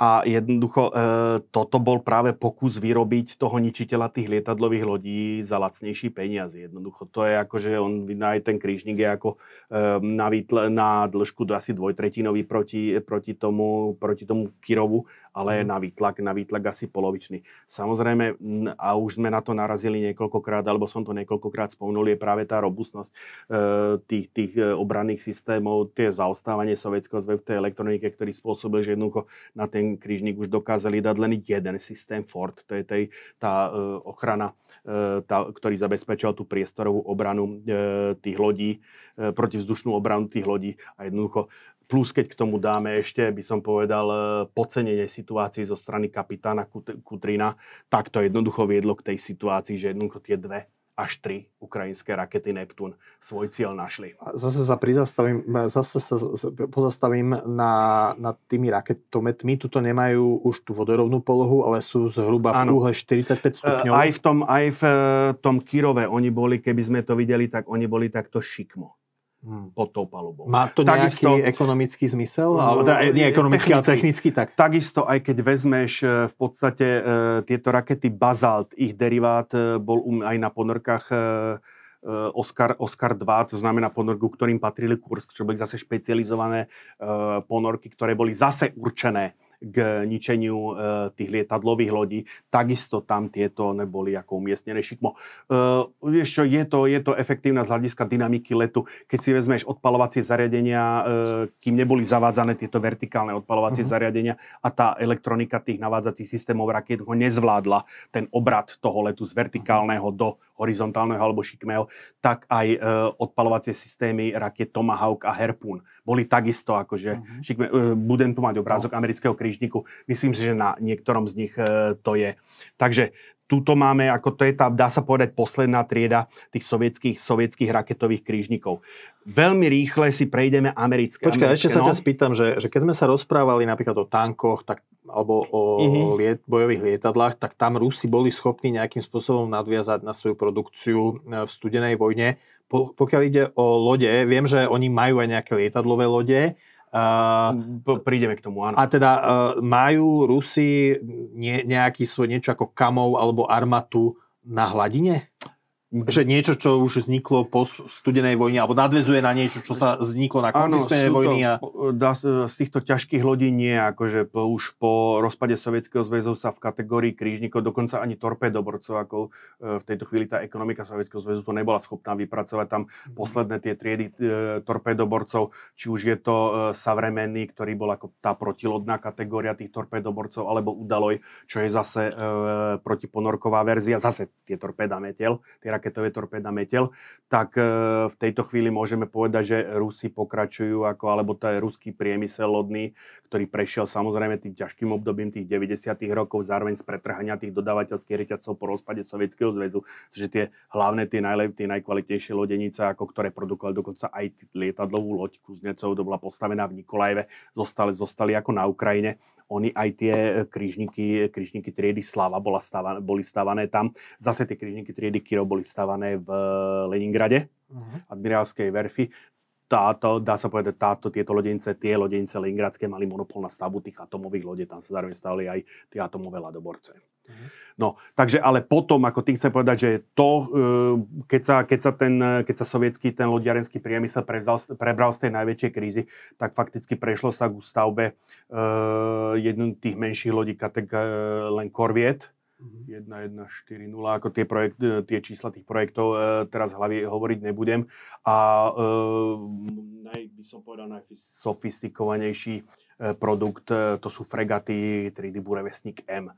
To sú práve tie fregaty, to je práve ten admirál Makarov a admirál SN, ktorá, jedna z nich sa stala, myslím, že Makarov je to vlajkovou loďou Čiernomorskej flotily práve po potopení, potopení križníka Moskva, ktorý bol dovtedy ako práve tou vlajkovou loďou. Dobre, poďme asi no. k americkým Takže prejdeme, prejdeme si rýchlo americké. Zase vychádzame z druhej svetovej vojny. To sú legendárny krížnik, e, trieda krížnikov Brooklyn. Ono potom bolo niekoľko derivátov. V podstate tieto krížniky slúžili, slúžili ešte dlho po druhej svetovej vojne. E, vo Falklandskej vojne potopený krížnik e, Belgrano Argentínsky krížnik. Americký krížnik Trady Brooklyn. Mm-hmm. Takže e, došli ako k mnohým modernizáciám. Toto je, toto je krížnik Worcester, ktorý bol prerobený na protilietadlové a veliteľské, veliteľské centrum. Ako tu skutočne rozbíja to do, do, do podrobností. Pokiaľ hovoríme o ruských, že z tej kategórie ich bolo 10 postavených, z tej kategórie 4, tak e, tu pokiaľ dojdeme k nejakej nosnej kategórii, tak, tak hovoríme desiatky, o 27 ne? postavených typoch, mm. jednoducho do 30. Ako. Takže to už skutočne, aj okrem toho boli prie priebežné modernizované tie, tie americké konštrukcie sú skutočne v tomto smere veľmi byteľné, takže oni ako prídeme k tomu, toto sú pre zmenu ťažké krížniky, to je e, krížnik e, triedy Boston, to je derivát trieda Baltimore, ktorá potom vychádza z lode Wichita a toto je najsofistikovanejší americký ťažký krížnik, klasický kanonový s tými 203 mm kanónmi, e, krížnik triedy Oregon City. Mm. A tam zase bavíme o, sa ho, bavíme o tých desiatkových sériách. Ale čo chcem povedať, začiatkom 60 rokov akože za, nastúpil masívny rozvoj e, raketových, e, raketovej techniky. V prvom momente to boli práve tie protilietadlové rakety, potom sa neskôr začali uplatňovať aj tie proti, protilodné rakety. E, Američania to neriešili primárne výstavbou nových lodí, pretože mali skutočné myriády e, z tých lodí, ktoré boli postavené ešte po, a, a krátko po druhej svetovej vojne. To bol náme, naj, najmä e, tá kategória kategória e, križníkov Baltimore, Baltimore, Boston, Oregon City. Tak ako to vyzerá, tu máme križník Chicago, ktorý prešiel drastickou modernizáciou alebo zásadnou modernizáciou. E, na e, projekt sa volal Albany a jednoducho ako z kanónového krížnika sa vyrobí raketový krížnik. Mm-hmm. Jednoducho tu ho vidíme akože v inej, inej podobe, ono to vidno aj tá futuristická, tá futuristická e, štruktúra tých nadstaviek.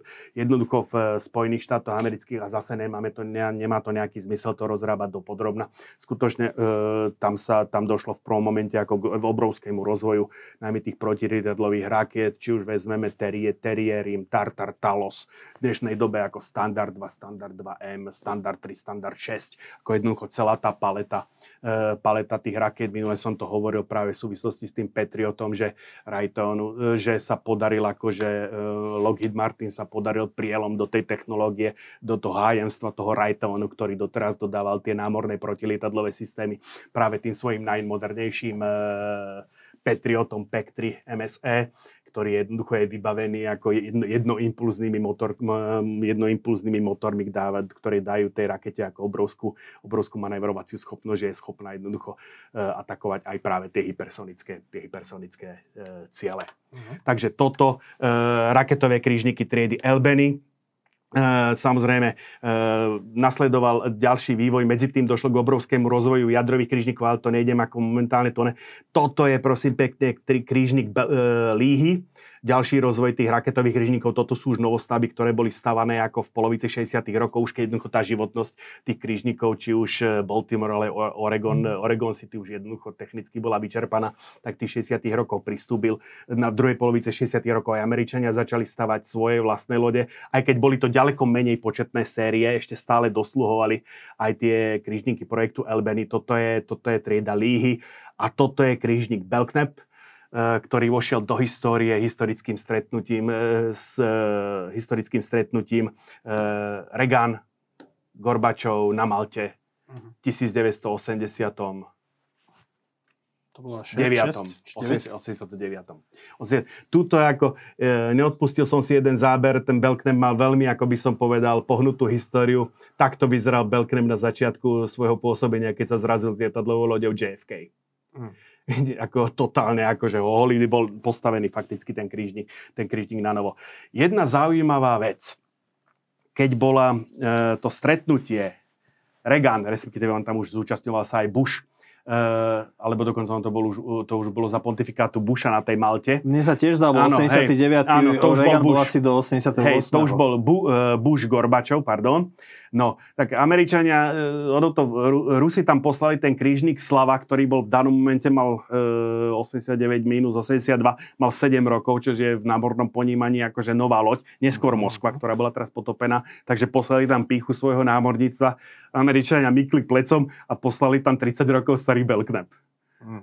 Takže ako, jedno, ako, bolo treba poslať nejakú, akože aby samozrejme nikto, by som povedal, z diplomatického protokolu bol potrebné poslať ľudia, ktoré boli plus minus nejako rovnako veľké, aby one, no. no a tam bolo práve, ako, to, to, to, to ma dosť zarazilo, keď, keď som samozrejme Belknap, ako hovorím, preboha, však to je stará šunka. Takže Američania sa s tým nejako moc nepárali a poslali tam skutočne akože túto loď. No, a toto je prelomová loď, je to prvá hladinová loď s atómovým pohonom, e, uvedená do výzbroje v septembri 1961, americký atómový raketový krížnik Long Beach. Uh-huh.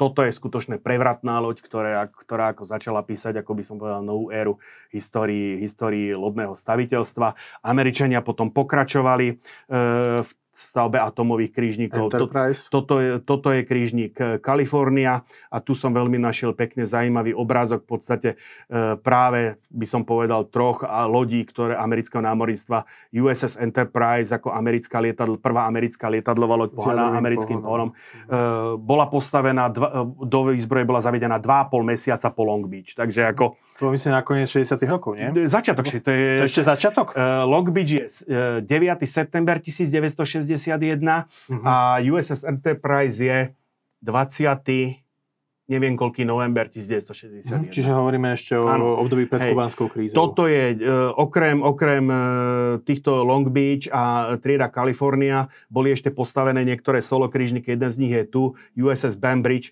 a ešte bol USS Tuxtrom. Uh, jedna taká početnejšia séria bol, bola práve táto Kalifornia. Ale ono sa ukázalo, že aj že s tými atomovými krížnikmi ako sa dajú robiť veci. Takže toto je najvyspelejšia, dá sa povedať, kategória atomových krížnikov, e, ktorá sa priznám sa mne veľmi páči, to je trieda, trieda Virginia. Ale tiež boli postavené, bolo plánovaných 9, ale vo finále boli postavené len 4, lebo už do toho prišiel, do toho už prišiel koniec e, studené, studenej vojny. A e, krížnik, ktorý jednoducho, dá sa povedať, dneska kráľuje americkému námorníctvu. Ticonderoga? Áno, Ticonderoga, ktorá jednoducho e, výtlak cirka 10 tisíc tón, myslím 9700 tón. To, čo robí tento križník prevratným, to je prosím pekne, toto tieto doštičky, ktoré sú tu umiestnené, to sú radary systému, riadiaceho systému IGIS, integrovaný bojový systém. To je práve to, čo a ja keď sme hovorili o, o tých tankoch Abrams, keď sme hovorili o stíhačkách, že? o stíhačkách tak to, na tom mori to bol práve tento e, lode vybavené systémom Aegis, ktoré zase dá sa povedať úplne ako, že by povedal, zmenili pravidlá. Tam vlastne môže, že desiatky cieľov, ak Áno, jednoducho, to je, to je integro, jednoducho ten systém, ako je schopný zbierať údaje z radarov, sledovať niekoľko cieľov súčasne, vyberať zbraňové systémy, ktoré proti nemu optimalizovať jednoducho nasadenie. Samozrejme, ten človek je tam stále nezastupiteľný, konec koncov koncov on rozhoduje o tom, či bude odpálené alebo nebude odpálené, ale ten zložitý systém detekcie cieľa, výberu cieľa,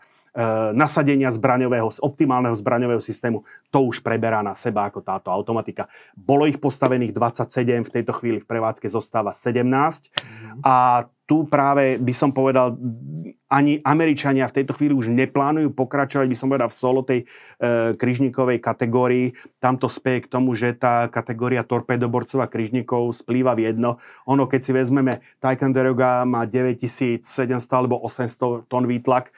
Keď vezmeme e, najnovšiu, najnovší flight, najnovšiu verziu torpedoborcov triedy Erleberg e, Flight 3, tak to má 9600, 9700. Takisto, to on, takisto sú to lode vybavené systémom, systémom Aegis, Aegis hej, hej. a jednoducho už ako nástupca, nástupca e, tejto, e, tejto kategórie lodi už sa plánuje jednoducho, že e, na rysovacích doskách už to vzniká, že je to jednoducho mix tých torpedoborcov a tých krížnikov, takže fakticky táto kategória sa zlúči. Predvesťou toho je prosím pekne táto Zumwalt. futuristická, áno, Zumwalt, e, loď, ktorá síce je klasifikovaná ako torpedoborec, ako raketový torpedoborec, torpedoborec dokonca špeciálne určený práve k tej činnosti, akože proti pobrežiu. To je, toto mali byť e, špeciálne e, 155 mm kanóny e, systémom Railgun, takže to mali byť elektromagnetické kanóny, ktorých ale vývoj sa ukázal akože skutočne akože príliš drahý. E, nedošli ďalej ako no, do... Celá táto trieda ano, bola tak trochu slepou uličkou, ona je, tak, ona je to taký polotechnologický demonstrátor mimochodom, ale e, momentálne tieto lode majú byť prvé lode, ktoré budú nosičmi práve tých e, LRHM, myslím, že to je long range, long range hypersonic, hypersonic missile. To sú tých, tie, tie námorné, námorné hypersonické zbranie, o ktorých som hovoril. Americká o, odpoveď na Čínu. Áno, áno, americká odpoveď na Čínu majú byť, majú byť zavedené do výzbroje niekedy na prelome, e, budúc, e, prelome budúceho roku. No škoda, že vlastne my končíme e, Američanmi, pretože vlastne Američanmi. Japonci majú, Japonci teraz prišli mm-hmm. ako keby s vlastným typom lode, ktorý teda nazývajú torpedoborcom, ale je veľký ako krížnik. Uh, Hyuga, áno. A to je, to je ako... Do, Japonci tak trošku ako špekulujú na tom podobne ako tí Rusi, že vymýšľajú tie kategórie akože zbraní a do kategórie tých lodí, tak aby oni trošku potrebujú oklamať svoju vlastnú legislatívu, ktorá im povedzme zakazuje stavbu lietadlových lodí ktoré... Pričom ale majú vlastne vrtulníkové no, práve, lode, práve to nazv, chcem... nazvú to obojživelné plavidlo. Je to, je, také, naz, nazvali to vrtulníkový krížny. Ako zotrochu prídeme k tej kategórii, ale tu som si nehal nakoniec, lebo to je taká špecialitka. Prepač. Aj keď práve Hugo tam, eh, Hugo tam nemám. A dokonca e, také úsmevný príbeh, keďže ono sa to strašne podobá skutočne na lietadlovú loď, čo postavili Japonci. Mm. A on to fakticky, ako keby tam dali akože F-35, ona je to, schopné, je to schopné operovať ako z tejto paluby, takže ono sa to vie správať ako lietadlová loď, ale keďže ako legislatíva zakazuje akože po druhej svetovej vojny stavať. Nie, že by to niekto zakázal zvonku, ako, ale Japonci sami si to zakázali, tak dokonca bola inštrukcia z vlády, že fotografovať ten torpedoborec len z tej strany, kde nie je letová paluba. Vieš čo, ale toto majú aj Američania, že ano. Američania okrem tých 12, myslím, lietadlových lodí majú ešte takú zvláštnu kategóriu, že výsadková ano, loď, čo trieda, je v podstate taká menšia lietadlová loď. Trieda Tarava, trieda Iwo Jima. Ja sa toho dotknem práve keď prídem, lebo teraz ideme práve k tým špeciálnym, k tým špeciálnym ruským akože, alebo sovietským e, experimentom. Čiže vraciame Toto sa do je, Ruska? Áno, vraciame sa do Ruska, vraciame sa do polovice 60 rokov. E, toto, je, toto sú vrtulníkové krížniky triedy Moskva. Boli postavené dva Moskva a Leningrad. Toto je na obidvoch obrázkoch je Leningrad. Počkaj, a... čiže toto je iná Moskva. Ako v ruskom námorníctve slúžia dve ano, lode s rovnakým názvom? Neslúžia, ona bola medzi tým vyradená. Len to, takto pozor, správne upozornenie. E, námorníctva majú tradičné mená, uh-huh. ktoré sa opakujú. Ako, že mali sme 6 typov lode Enterprise, pod názvom Enterprise. Áno, Enterprise, v histórii by sme ich našli niekoľko. Moskva, v histórii by sme ich našli niekoľko. V ruskej, ja neviem, Oriol, Grozný. To sú všetko mená, ktoré by sme v histórii už niekde našli, ktoré sa opakujú. Uh-huh. E, potom je tam iná kategória, ten Kirov, jak ty hovoríš, ako tiež sa opakuje, ale niekedy dochádza napríklad k tomu, že e, pridá sa kódový názov, kódový názov mm, e, od NATO, a napríklad pri ponorkách e, triedy, triedy e, 971 Typhoon, to sú tie veľké, tie, tie veľké dvojtrupové, vzniká taký malý mix, e, mismač, pretože síce kodové to, názov je Typhoon, ale ruský názov je Akula pre túto kategóriu. Lenže ona je iná ponorka, je to, ktorú ruská kategória pozná ako ščuka, ale má kódový názov, e, kódový názov má e, akula. Takže máš Aha. ako keby dve akule a, a ne, teraz musíš za, uh, akula podľa ruskej kodifikácie alebo akula podľa americkej kodifikácie. Rozumiem. A teda to, to, to, ona sa volá Moskva predtým, než bola ako Moskva premenovaná Slava. Áno, keď bola postavená táto, táto Moskva, tak uh, druhá Moskva nebola ešte ani na rysovacej doske. Dobre, to sa na sme to vysvetlili, aby e, divák nebol tak, teda hej. zmetený. No a došlo k zaujímavé veci, jednoducho toto je kombinácia raketového krížniku a tzv. helikoptérového mhm. krížniku. Spredu rakety a zozadu helikoptérové Jednoducho e, práve akože tým admirála Gorškova sa nehal inšpirovať, e, by som povedal, prácami alebo vedeckým bádaním v oblasti stavby lodí práve Francú, u Francúzov a e, u Britov je zaujímavé, že skôr hľadali inšpiráciu tu, než u Američanov, ktorí akože samozrejme to, to námorné zbrojenie ponímali ako úplne inak a jednoducho to nezodpovedalo, e, kopírovať Američanov nezodpovedalo v možnostiam ani ekonomickým, ani technologickým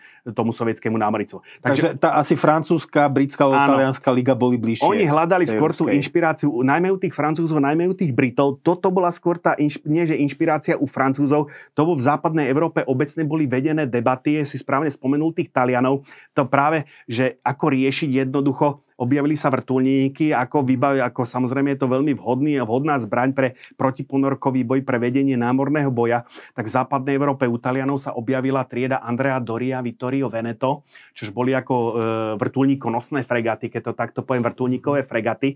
A e, nehali sa týmto inšpirovať e, práve akože sovietskí konštruktéry. Toto je výsledok. Ale priznám sa, akože aj samotní sovietskí e, analytici, ako už za mojich čias, e, môj prednášajúci e, teórie stavby lodí sa veľmi, akože by som povedal, nevyjadroval pochválne o týchto lodiach. Tá kombinácia, by som povedal, toho úzkeho trupu na začiatku, ktorý nesie tie protilo, protilodné rakety a tú protilietadlovú výzbroj a tej širokej paluby, a masívnej nadstavby, ktorá akože vo chvíli, keď tá loď plávala plnou rýchlosťou, tak ako jednoducho tuto boli tie, tie veterné pomery, tie vírové pomery boli skutočne pre tých uh, pilotov vrtulníkov ako um, veľmi by som povedal ťažké a e, práve e, tie nautické, t, t, by som povedal... Plavebné vlastnosti? Tie pla, nautické plavebné vlastnosti, ako to je ďalšia vec, ten úzka prová, široká, široká korma spôsobila, že táto loď mala skutočne otrasné nautické vlastnosti. Mm. Ako e, zvlnené, zvlnené more jednoducho znemožňovalo akože operácie vrtulníkov. No a pritom táto loď bola schopná niesť 4, 4 vrtulníky, takže dokon, e, ako mala 4 e, vrtulníkov, 12, 14 dokonca. Ale ako súčasne e, polo, polohy, z ktorých mohli zlietať len 4 naraz. Mm-hmm. Takže ako bolo to jednoducho Viedno, na tomto sa učili e, sovietskí konštruktéri. Nedopadlo to, nedopadlo to celkom dobre. Táto, tieto lode sú stávané vyslovene e, podľa tej kategórie, e, ešte te, tá prvá teória, že zastav, zast, bojovať m, s americkými lietadlovými loďami na prístupoch, mm-hmm. e, prístupoch k m, sovietskému pobrežiu. Vo chvíli, keď boli samozrejme zavedené tie rakety dlhšieho, dlhšieho letu, tak potom e, sa pokúšali e, ako túto loď e, transformovať do tej novej role, do tej protiponorkovej role ale ako e, úprimne povedané fungovali potom ako tieto lode väčšinou ako vlajkové, vlajkové, vlajkové lode flotil, ale ako medzi posádkami práve pre tie svoje nie dobre neboli obľúbené. neboli obľúbené. E, toto je v podstate loď, dá sa povedať, e, francúzska loď, francúzsky krížnik Jean d'Arc, ktorý je, dá sa povedať, takou najznámejšou aplikáciou tejto teórie tohoto e, vrtul, vrtulníkového krížniku. Tam vidím, že, že riešili tú, uh, tú, ten problém veľmi širokého zadku tým, že tie vrtulníky dali ako keby Áno, za sebou. Hej, nie? tam jednoducho oni si boli toho vedomí, že tá úzka prová a široká korma, že to nebude robiť dobrotu, takže oni radšej to riešili nárastom dĺžky. Jednoducho vidí tiež, ako, že nie viac ako súčasne tri vrtulníky sú schopné, sú schopné operovať.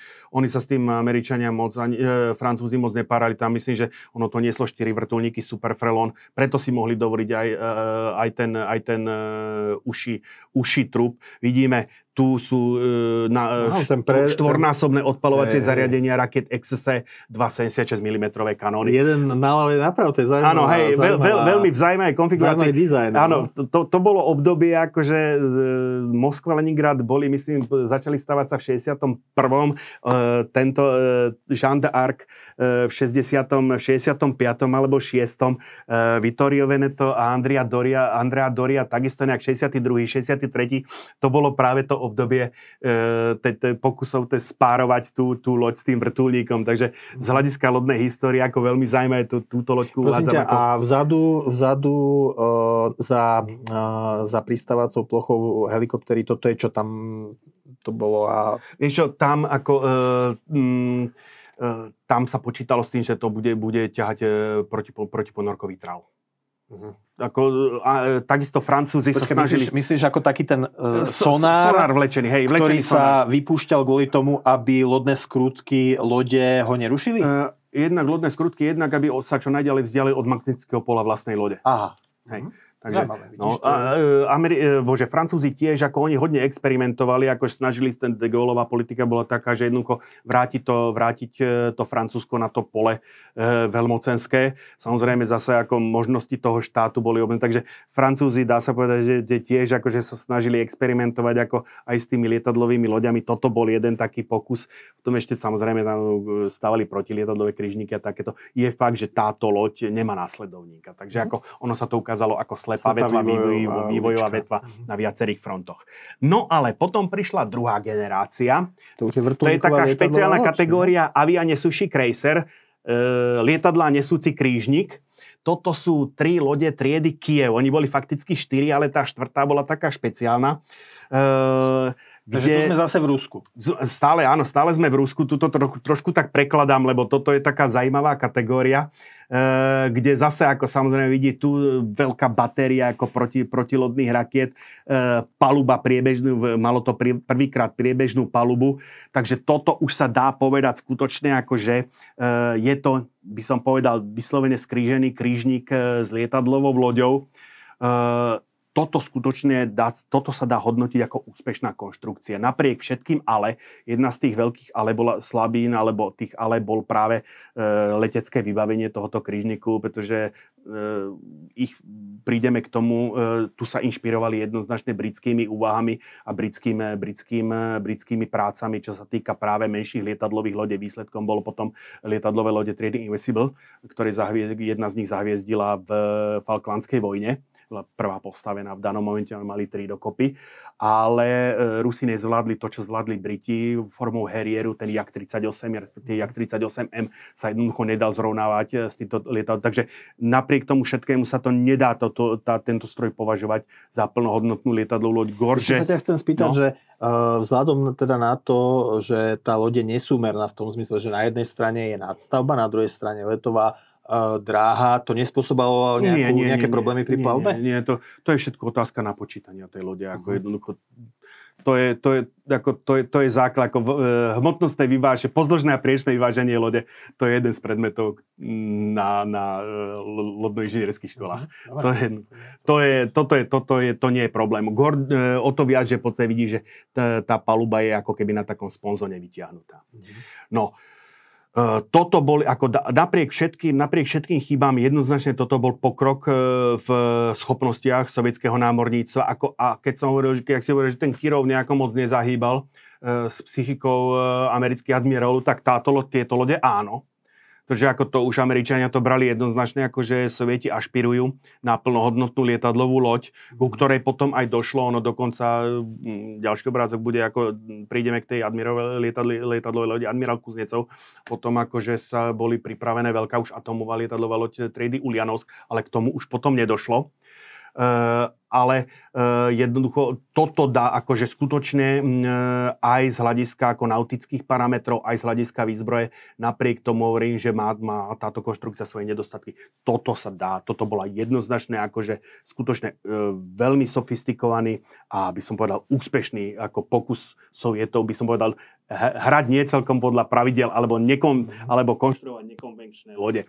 Hovorím, keby sa im bol podaril zvládnuť, história nepozná keby, keby sa tam bol podaril zvládnuť ako tá, ten, ten vývoj toho kolmo lietadla, potom potom Jak 38 bola na konci 80, polovici 80 rokov bola konštrukcia Jak 40, Jak 141, uh, Jak 41, Jak 141, uh, ale to už akože to lietadlo skutočne už mohlo byť plnohodnotným, plnohodnotným strojom, takým ekvivalentným ako ten Harrier, aj keď ho nepoužíval otočné, otočne, ale mal skutočne ďalší ten pomocný motor, pomoc, podobne ako ho má teraz Lighting 2, ale jednoducho k tomu, k jeho zaradeniu do výzbroje už nedošlo, bol postavený len do štádiu prototypu. No. To, čo slúžilo ako inšpirácia, to som hovoril, to Invisible britské, áno, presne tá, ktorá zahviezdila, zahviezdila v Fankladskej vojne. Takže fakticky ten istý problém, tá istá úloha, to sme trieda Kiev, bola sovietským riešením, toto je, toto je britské riešenie. Vidíme tam, že tá zletová Áno. paluba je mierne ako... Sky, Skyjam, to je ono.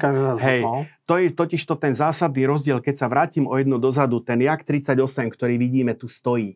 Jednoducho, toto, toto sovietskí konštruktori trošičku nezvládli, lebo oni počítali s tým, že to lietadlo bude kolmo štartovať aj kolmo pristávať. Uh-huh. Uh, vidíme, že tá loď ako nemá jednoducho, a ani sa tu nepo, nemáš tu popisky tej paluby, ktorí by hovorili uh, o tom, že sa tam budú diať nejaké vertikálne operácie.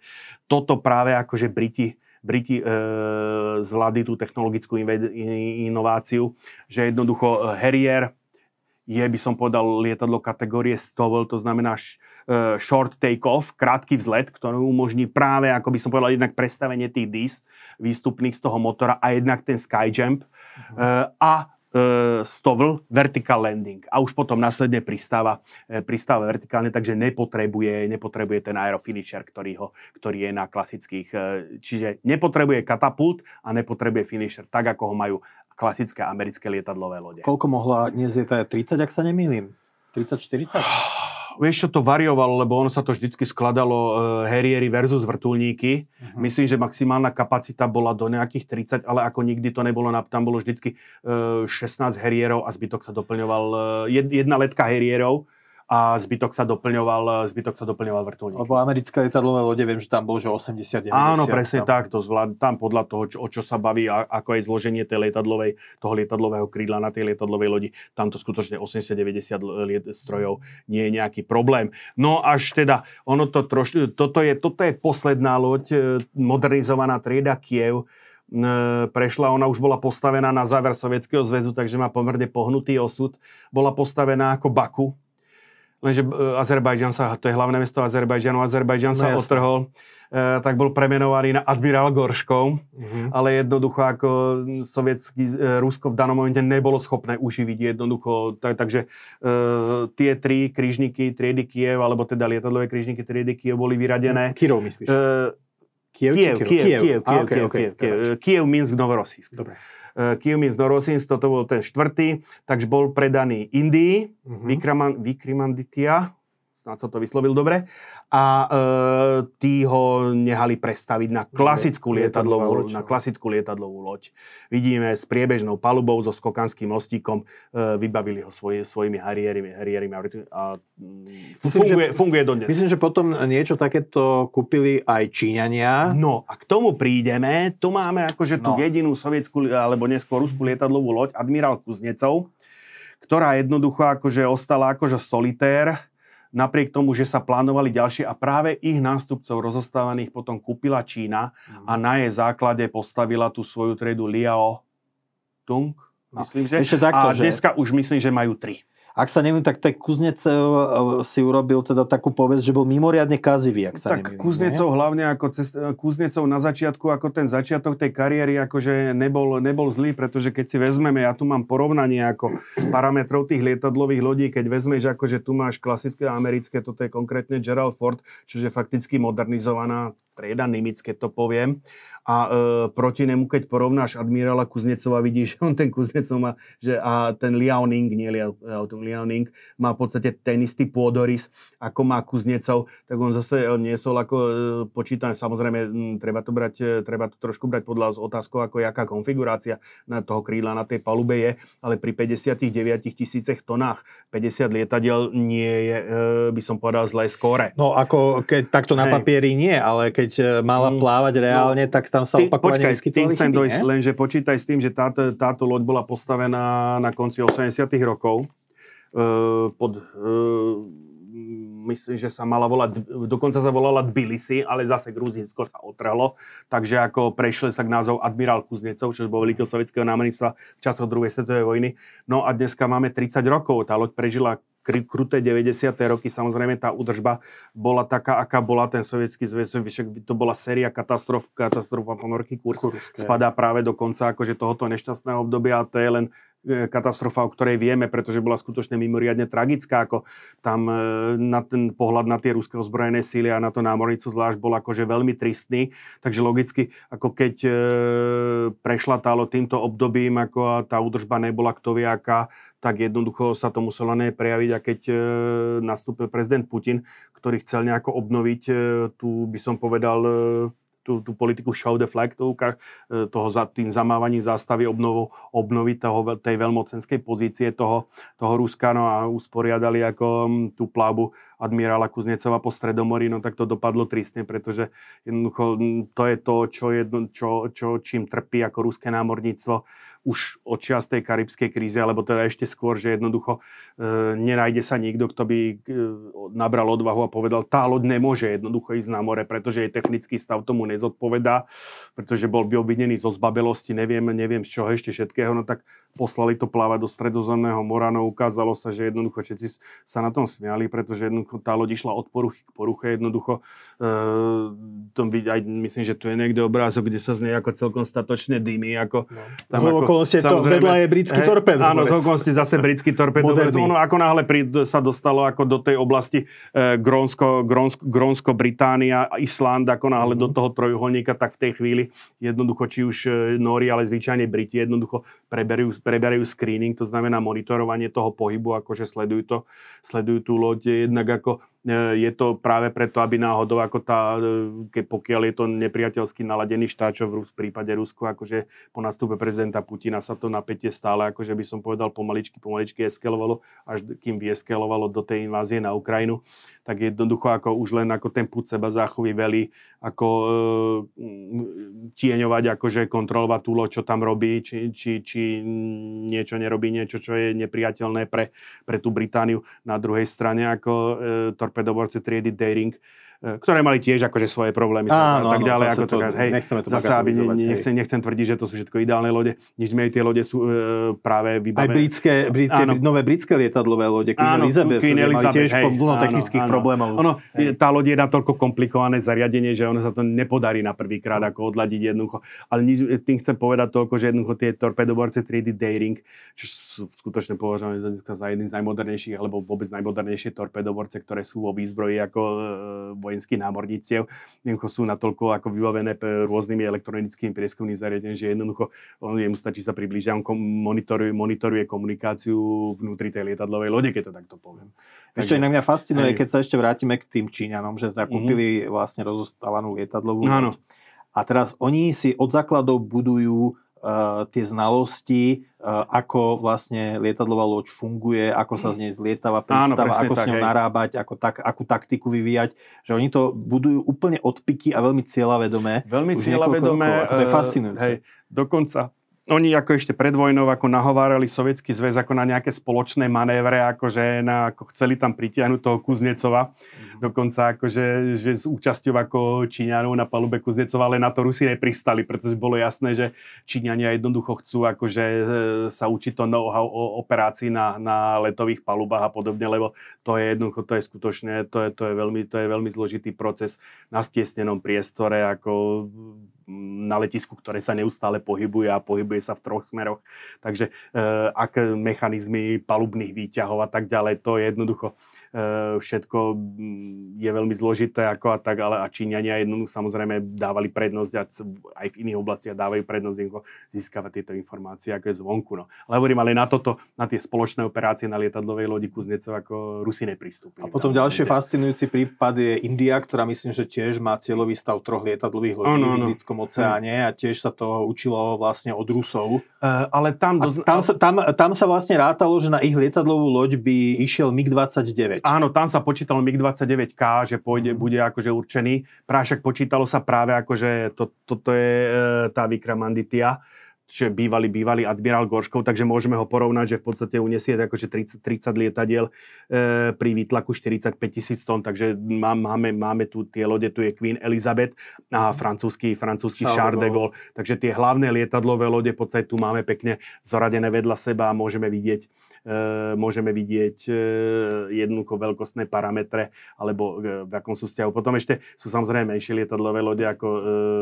Škoda, že tu tých Japoncov nemáš. No, ako, to, to, to, to už sú tie menšie lietadlové lode, ako španielská, najmenšia lietadlová loď Principe de Asturias, španielská. Španieli majú, myslím, že Taliani majú. Giuseppe, Gari, Giuseppe Garibaldi. Hej. Takže ako, to už sú potom tie malé lietadlové lode, to je trošičku Hej. iná kategória. Napriek tomu teda, že aj ten Kuznecov a ten bývalý Gorškov, že sú teda výrazne menšie ako tie lietadlové lode, ale predsa len sa ťaž, e, radia do tej, do tej ťažšej kategórie.